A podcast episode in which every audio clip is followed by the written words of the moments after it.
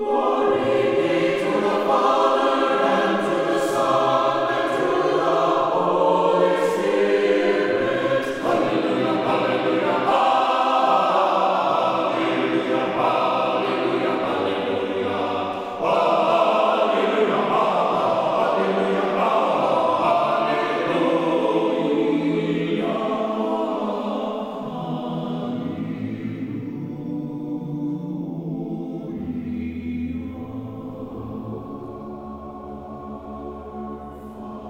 Glory to Jesus Christ. Annunciation Byzantine Catholic Parish presents Light of the East, a program revealing how the Eastern Catholic churches have nourished the Roman Catholic churches and today's world in profound ways through their histories, traditions, mysteries, and spirituality. Hello, I am Father Thomas J. Loya, pastor of Annunciation of the Mother of God Byzantine Catholic Church in Homer Glen, Illinois, and this is a story of the Eastern churches, an inspiring story of faith, courage, intrigue, mystery, spirituality, dissension, and reconciliation. But most of all, this is an expression of a great experience of faith through our unique divine liturgy. Join with me now as we look toward the light of the East.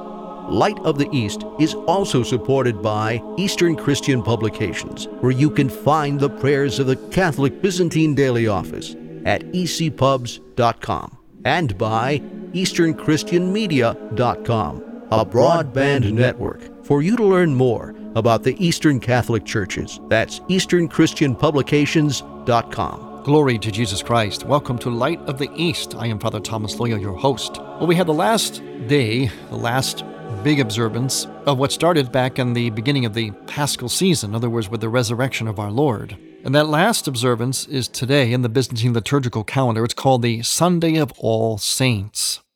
Now, in the Latin Rite, of course, many of you, if you're listening, if you're of the Latin Rite, you are familiar with that, which comes for you at the end of October. For the Byzantine Church, the Sunday of All Saints, or All Saints Day, if you want to call it that, comes after Pentecost, one week, the Sunday after Pentecost. And how appropriate that is, because now that everything has happened, think about it. Think about the whole cycle, starting with Christ, the incarnation, with the Annunciation. Christ is conceived in the womb of the Virgin Mary in March through the Holy Spirit.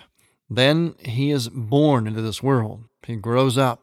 He walks on this earth, does miracles, reveals himself, teaches, preaches, heals. Then he suffers, he dies, he rises, and raising himself, he raises us up with him, especially 40 days later, which is celebrated just a little while ago, at his ascension where he takes human nature and actually mounts on the very throne of heaven, thus restoring our original dignity and destiny. In fact, even takes us beyond our destiny. How could we get any higher than to have human nature enthroned upon the very throne of God? This was God's response to our insolence. Imagine, talking about the love of God, the mercy. We came to that year of mercy that Pope Francis called us to. Imagine that kind of mercy that he responds to the worst kind of insolence on our part by taking us to the highest level of our dignity and destiny and beyond. Then, as if that wasn't enough, he would make sure that we would be united with him even on earth, even though he would no longer be with us in the same form. He would still be with us physically, but now that physicality would be taken on by the church.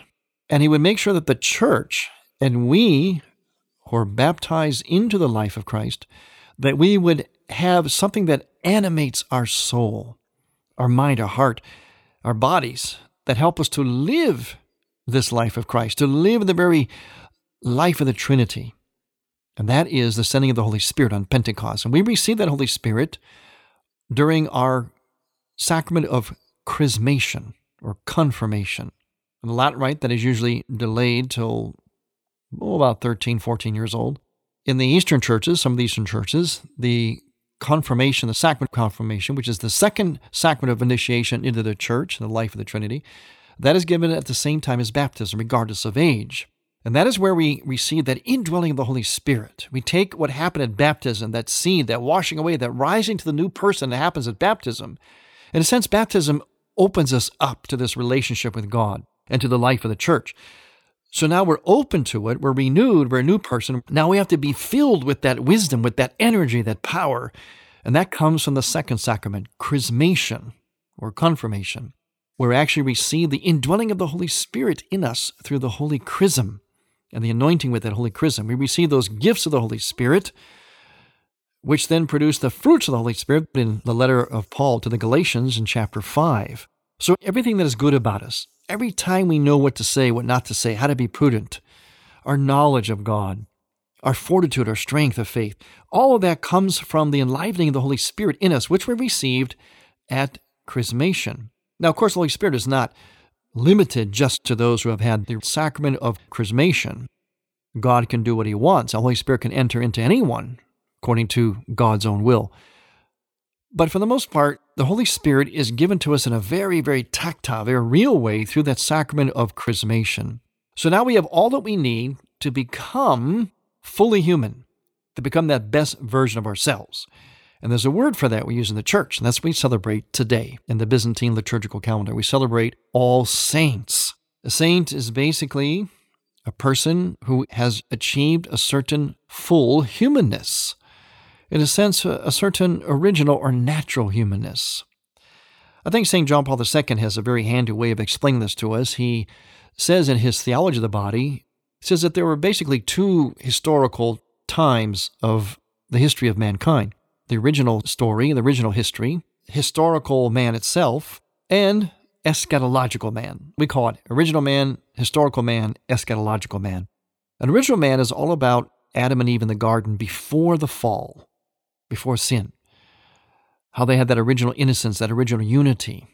And Adam started out with that original solitude, meaning that he knew he alone was attached and open to God more than any other creature. He still was in need of completion, and that came along with Eve. So we have original unity, our original destiny, which was to be holy, perfect, pure. That's what it means to be human. And when someone reaches that on earth to a large enough degree, they are called, after their death, a saint. Now, a lot of times we recognize them as a saint while they're walking this earth, but to be officially declared that, they have to be in the next life. And usually, especially in the Western church, there has to be signs that they are in the next life. In other words, miraculous occurrences through the prayers of intercession to a particular saint. And generally, three of these miraculous intercessions are required for a person to be officially named a saint. Sometimes it's fewer, sometimes it's two or one, but most of the time it's three. This is the way the church, especially in the West, decides that there is indeed the truth, the fact that this person is in heaven with God, that they are hearing our prayers, they are sanctified, they're able to act in response to our prayers by God's will and design. But a saint also reflects to us on earth, while they are on earth, our ultimate destiny. And that is seen in the post resurrectional experiences of Christ, where he appears to his apostles, especially in the upper room, where he appears almost like, well, we don't know exactly how. He's like a ghost. I mean, he, he goes through the doors and he, at the same time, has his physical body. It was so real, so physical that Thomas could put his hands in the very wounds, those same wounds. And that's how he believed. Yet Christ comes to the door as though he were some kind of spirit. They almost thought it was a ghost. So, so Christ in his post-resurrectional appearances is at times not recognizable. Eventually, he always is, because he's spiritualized. Is the same person, of course, same body, but somehow it is different. It's transfigured. It has powers that his own physical body on earth did not portray when he walked around here for 33 years. Well, that is a foreshadowing and actually a proof text for our destiny. Imagine that. Our destiny is, as saints, to become fully human, so fully that we even acquire this supernatural destiny, where our bodies are reunited with our souls and gloriously transfigured in heaven forever. And we take our place at the ongoing liturgy with the angels of heaven, praising God and gazing upon the glory of God's face, basking in his divine energies, happy, transformed, transfigured forever. That's our destiny. The human person, remember, go back to the beginning. Human person was made in the image and likeness of God. That's the only truth that you can say about the human person. And that's the starting point for the anthropology, the theological anthropology, not only of John Paul II's theology of the body, which is why I like it so much, but also of Eastern theology. For Eastern theology, the definition of human person is not someone who is in the process of accumulating merit or, uh, in a sense, blessing or grace, but rather someone who was already made in that image and likeness, but is still an imperfect reflection of that. And so our life on earth is basically not so much accumulating something like rewards for being good, it's rather becoming who we really are, who we already are in truth, sort of burning out, moving beyond what is not true to us as human persons. In other words, we don't lose our authentic nature, essence as a human being because of sin. It has been tarnished. And we certainly lost a certain degree of the likeness to God. In other words, we don't act like God because of sin, at least not all the time. But we never lose the image. That's imprinted in us forever. God does not undo our nature because we sinned. Our nature remains the same, and sanctity, the road to sainthood, is a process and a sense of becoming. That's what we mean by divinization or theosis, becoming who we really, really are. So when someone is saintly, they simply are fully human, or they've reached a certain point of full humanness. And that's the goal for all of us. The mystical, the saintly, is the norm.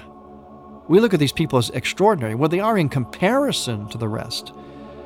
But in reality, in the theological reality, in God's order of creation, a saint is simply a person who has reached normal humanness. The rest of us aren't there yet. That's right. we're not we're not normal humans yet until we've reached sanctity. When we return, we're going to talk more about saints on this Sunday of All Saints in the Byzantine liturgical calendar. I'm Father Thomas Loya on Light of the East. Light of the East mission is Christianity's reunion, and to tell the story of the Eastern lung of the Catholic Church, we need your support. In order to keep Light of the East on the air, you can make a donation now by going to ByzantineCatholic.com. That's ByzantineCatholic.com, and then donate securely using any major credit card. With your help, we can keep Light of the East's illumination bright. It's no secret that Father Loya and other speakers from the Tabor Life Institute are available to speak at your parish or group on marriage and family topics, seen through the lens of St. John Paul II's Theology of the Body. Other topics include Eastern Christian spirituality, and the significance of art in the church. The Tabor Life Institute can arrange for marriage encounters, parish missions, and can help your parish facilitate teen faith formation in either English or Spanish. For Father Loya and other speakers, contact the Tabor Life Institute by writing to Tabor Life at earthlink.net. That's Tabor spelled T A B O R life at earthlink.net. You're listening to Father Thomas Loya on Light of the East. Pope John Paul II once said, Humanity, its dignity and its balance, at every moment and on every place on earth, will depend upon who he is for her and who she is for him. I am Father Thomas Loya with a Theology of the Body moment for the Tabor Life Institute. Why are we a man? Why are we a woman? Unless we know the why, we do not know the how to be man or a woman, and therefore we do not know how to really be for each other. The why behind being a man or woman is told in the theology of our gendered bodies. Our bodies speak a language.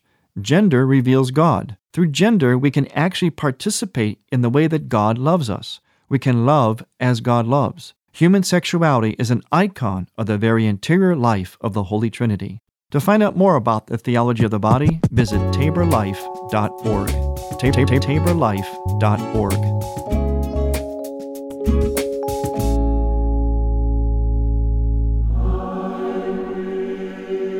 Welcome back to Light of the East. I am Father Thomas Loya, your host. We are at that last and final stage of what began at the beginning of the Paschal season, All Saints' Day in the Byzantine liturgical calendar. Now, after this, we go into what the Latin Rite might call ordinary time. For the Eastern churches, it's ordinary time essentially, in practice as well. We actually call it by the number of weeks after Pentecost. So it's like the second week, the third week, the fourth week, and so on. There's about, well, maximum about 35, 36 weeks of Pentecost. It varies slightly according to how Lent and Easter fall. So we actually will enter an ordinary time, so to speak, which is never exactly ordinary. It's always punctuated with all kinds of other wonderful feast days and observances of the saints and events of the life of Christ. But basically, the two big cycles, the incarnational part and then the paschal part, are completed. And, you know, sometimes I look forward to that because as rich and as beautiful as it is, and this is again the wisdom of the church, her liturgical wisdom, so in step with the rhythm of life and what is human. The context for everything can be found in the liturgy of the church. Liturgy is everything. And what the church does is it respects and provides for us a wonderful rhythm that we cannot stay where something is so incredible, so rich. We can't stay there forever, at least not in this life. We, we can't take it. We're not capable of taking it. We, we rise to that, like a climax of a movie or a story. We come to that climactic moment, such as the Paschal season, but we come off of that eventually because we can only take so much of it and be authentic to it. So we, we enter back into a kind of a ordinary time, a kind of a more day to day, week to week. And I love the richness of the liturgical cycle, especially the paschal season, but at the same time, I, I breathe a certain sigh of relief that we're kind of coming down that Mount Tabor. Remember, on Mount Tabor, when Jesus was there transfigured before Peter, James, and John, they received that light of Tabor, that vision that we received during this paschal season, and it knocked them off their feet. They couldn't take it. Moses could not take the beauty of the face of God. He had to be protected as he walked by God. God just showed him his shadow. So we have to come off of that to kind of catch our breath, but only to move into that cycle again. Also, the other part of the ingeniousness of the church's liturgical cycle, especially during the ordinary time, the days after Pentecost, are that it gives us a chance to actually incorporate, to apply what we experience in those very high, rich seasons, the seasons of our Lord's incarnation, you know, Christmas and his baptism, and also, of course, especially the Paschal season and Pentecost. We have to apply that richness. In other words, we've been touched by those graces, by that mystery. Now we have to apply it, make it work for us in the day to day. We don't leave it on the shelf. We don't leave our experience of the reality of Christ's resurrection in our Easter baskets when we've finished the wonderful Easter foods. We don't leave it there. We apply it to the day to day. That's the point of going through the liturgical cycle of the church, so that we are enlivened and have the graces and the wisdom and the experience, the energy to move through the day to day in a way that a saint would on the Sunday of All Saints, we're saying that to be a saint is to be a normal human being. That's really what we're striving for. To be the image likeness of God that God intended for us originally, but which we tarnished, we lost. I'm going to read to you some of the prayers of the liturgical cycle. And this, again, is always the prayers gives us a glimpse into not only how we pray, but what we believe, especially in the liturgy of the Eastern churches. In the Vespers for this Sunday of All Saints, that would be Saturday night, we pray this. Truly, the heroic martyrs have wrestled with beasts and were torn apart by their claws. They fell into the edge of the sword and were mutilated and tortured. They were thrown into fire and burned alive, dismembered and pierced with swords. All this they bore courageously, seeing in advance what was to come, the unfading crowns and the glory of Christ.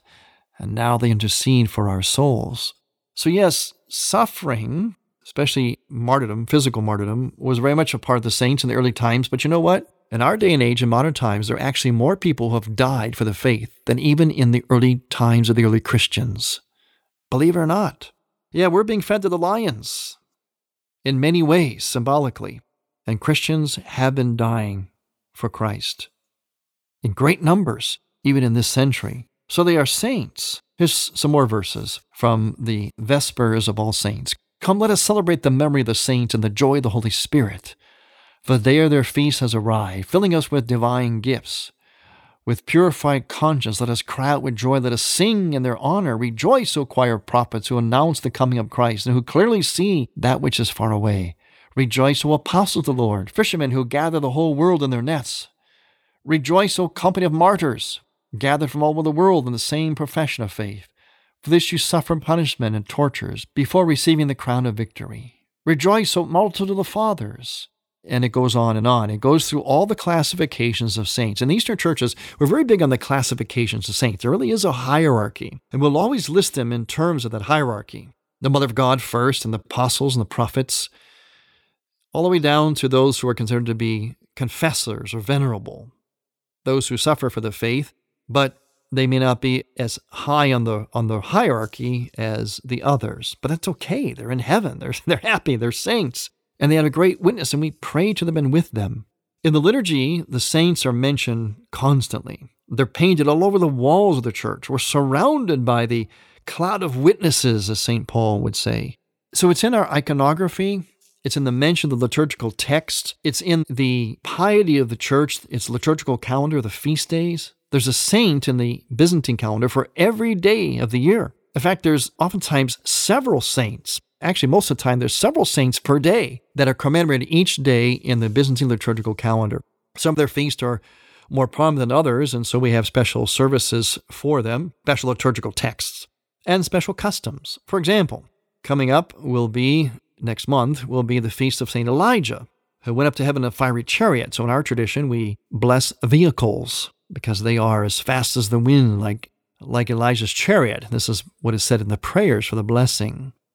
We'll have the feast of the Dormition, the Assumption of the Mother of God into heaven, body and soul.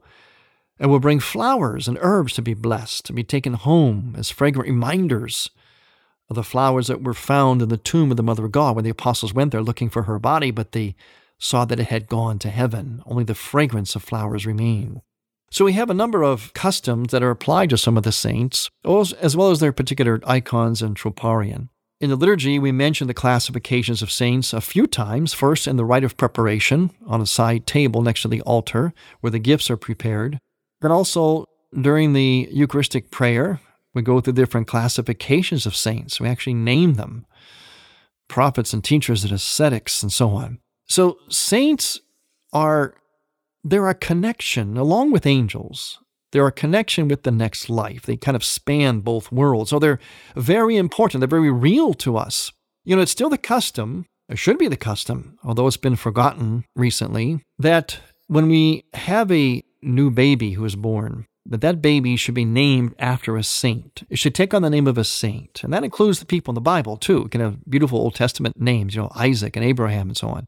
If the first name is not of a saint, at least the middle name needs to be. That's why sometimes, especially in the Latin Rite Church, people are given a baptismal name. In the Eastern churches, they just use the name that you have, but it's expected that you would have a middle name. So the middle name and or the first name has to be the name of a saint, and that includes those figures in the Bible. That's kind of been lost a bit today. So in this program, we're reminding everybody about that, especially if you're expecting a child. And the saints' names are beautiful. They have great meaning to them. And they become the little lifelong friend of your child as they grow up, their patron saint. They pray to them, it's like their buddy. They celebrate them on their feast day. In fact, an interesting thing to do is to name your child after the saint on the day that the child was born. As I mentioned, every day has a saint. So if a child's born on a certain day, well, it could be very interesting to name that child after that saint. You don't have to, but that's one way to integrate your family with this communion of saints, which are very much alive, very much connected with us to this day and for eternity. And finally, you should be able to ask your child basically one fundamental question through all of their life. And every question should be related to this one fundamental question How are you going to become a saint? That is our goal. And we can become a saint by being that best version of ourselves, regardless of our career, our walk in life, whatever our destiny is, if we embrace that best version of ourselves, we can become holy, become a saint, become a person who is most normally fully human. We're speaking about this communion of saints and how we're all connected together through a striving for sanctity. So I want to acknowledge a letter from one of our listening community. Hopefully, he's on the way to sanctity. His name is Richard, and he is from Bay City, Michigan. Wrote us a very nice letter. Said, Thank you so much for the program on the Creed. That was the Nicene Creed I did a few weeks ago. Those bits of commentary that you inserted were very helpful to me to clarify some things in general about the Filioque controversy in particular. It is so distressing to me that the schism of the Orthodox churches still persists. After so much time, I think a truly ecumenical council of churches should be considered to tell us all what this disunity in the body of Christ is all about. Really, the Creed and Lord's Prayer are recited too quickly, almost mechanically. I get distracted by the words themselves as I mentally pause to think of what I am saying. So many prayers on your work, Father, and thank you. And thank you too, Richard, for your very kind letter. We'll certainly take it to heart. If anybody wants to write to us, you can do so by going to the email taborlife at earthlink.net. Taborlife at earthlink.net. Thank you for listening. I'm Father Thomas Loya on Light of the East. To hear Light of the East again, visit ByzantineCatholic.com and click on the Features and Programs tab, and on iTunes. Thank you for listening to Light of the East. We encourage you to tell a friend about Light of the East and to visit ByzantineCatholic.com. Light of the East is produced by ADC Media. More to Life with Dr. Greg and Lisa Popcak. The church has 2,000 years of wisdom to share on what it takes to live life gracefully. We're so overwhelmed by how much our faith has transformed our marriage and family, especially. We want everyone to experience the incredible gift that the Catholic vision of life and love really is. More to Life with Dr. Greg and Lisa Popcak. Weekdays, 10 a.m. Eastern on EWTN Radio. Thank you for listening. Next week, we will return to the Light of the East. To learn more about Annunciation Byzantine Catholic Parish, visit our website, ByzantineCatholic.com, where you will also find an archive of all of our programs. In order to continue Light of the East with its mission of Christianity's reunion, we need your support with a donation. Any amount will be a blessing. Please make out a check to Light of the East Radio and send it to Light of the East, 14610 Will Cook Road, Homer Glen, Illinois 60491. That's Light of the East, 14610 Willcook Road, spelled W I L L C O O K Road, Homer Glen, Illinois. Or donate online on the homepage of ByzantineCatholic.com. From the Light of the East, a new dawn of unity is in sight. God bless you, go with God, and may God grant you many happy years.